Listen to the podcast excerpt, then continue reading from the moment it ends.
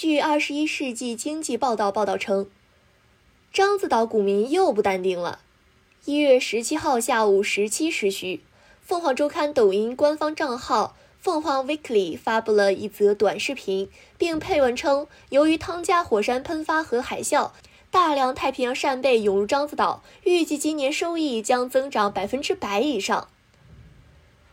有投资者在深交所互动议题问獐子岛董秘。汤加海域火山喷发造成附近海域海水温度升高，请问是否会导致大量太平洋扇贝涌入公司海域避险的可能性？如有此可能性，公司有无应急预案迎接这部分扇贝的到来，或者采取措施主动吸引一部分南太平洋优质扇贝资源到公司海域，以此提振公司规模效益呢？上述消息一出，网友们瞬间炸锅。有古巴网民表示，汤加火山爆发，扇贝肯定是回不到獐子岛的，因为它们都被岩浆煮熟了。扇贝做的洲际导弹，还有人称说归说，笑归笑，别拿业绩开玩笑。据官网介绍，獐子岛始创于1985年，历经多年的发展，现已成为海洋生物技术支撑下，以海珍品种业、海水增养殖、海洋食品为主业。及冷链物流、海洋休闲、渔业装备等相关多元产业为一体的综合性海洋企业。记者注意到，受益于春节将至，预制菜板块将成为 A 股近期热门概念，细分板块将于个股近期纷纷大涨，獐子岛也站上了预制菜的风口，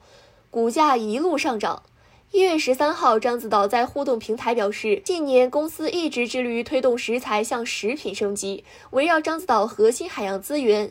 研发推出獐子岛味道海洋食品，已经陆续上市了蒜蓉粉丝贝、果粉鱼排、鲜虾扇贝、黑椒三文鱼。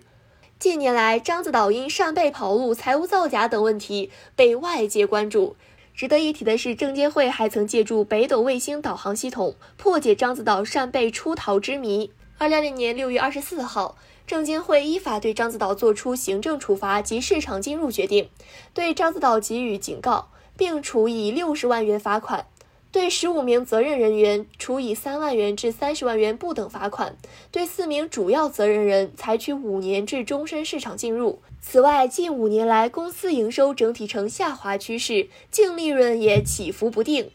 温豆数据显示，獐子岛2017到2020年分别实现营收32.06亿元、27.98亿元、27.29亿元、19.27亿元，净利润分别为负4.47亿元、0.34亿元、负3.85亿元、0.36亿元。2021年前三季度，獐子岛实际营收15.68亿元。同比增长百分之六点七七，实现净利润负零点一亿元，同比减少百分之一百二十三点一九。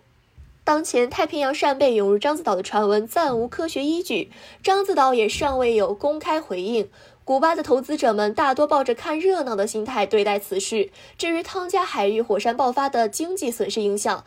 华泰策略表示，农业受影响或最大。有可能会加剧今年北半球拉尼亚现象导致的农业减产压力。截至一月十七号收盘，獐子岛报收于三点八七元一股，涨百分之一点五七，最新市值为二十八亿元。感谢收听羊城晚报广东头条，我是主播佳田。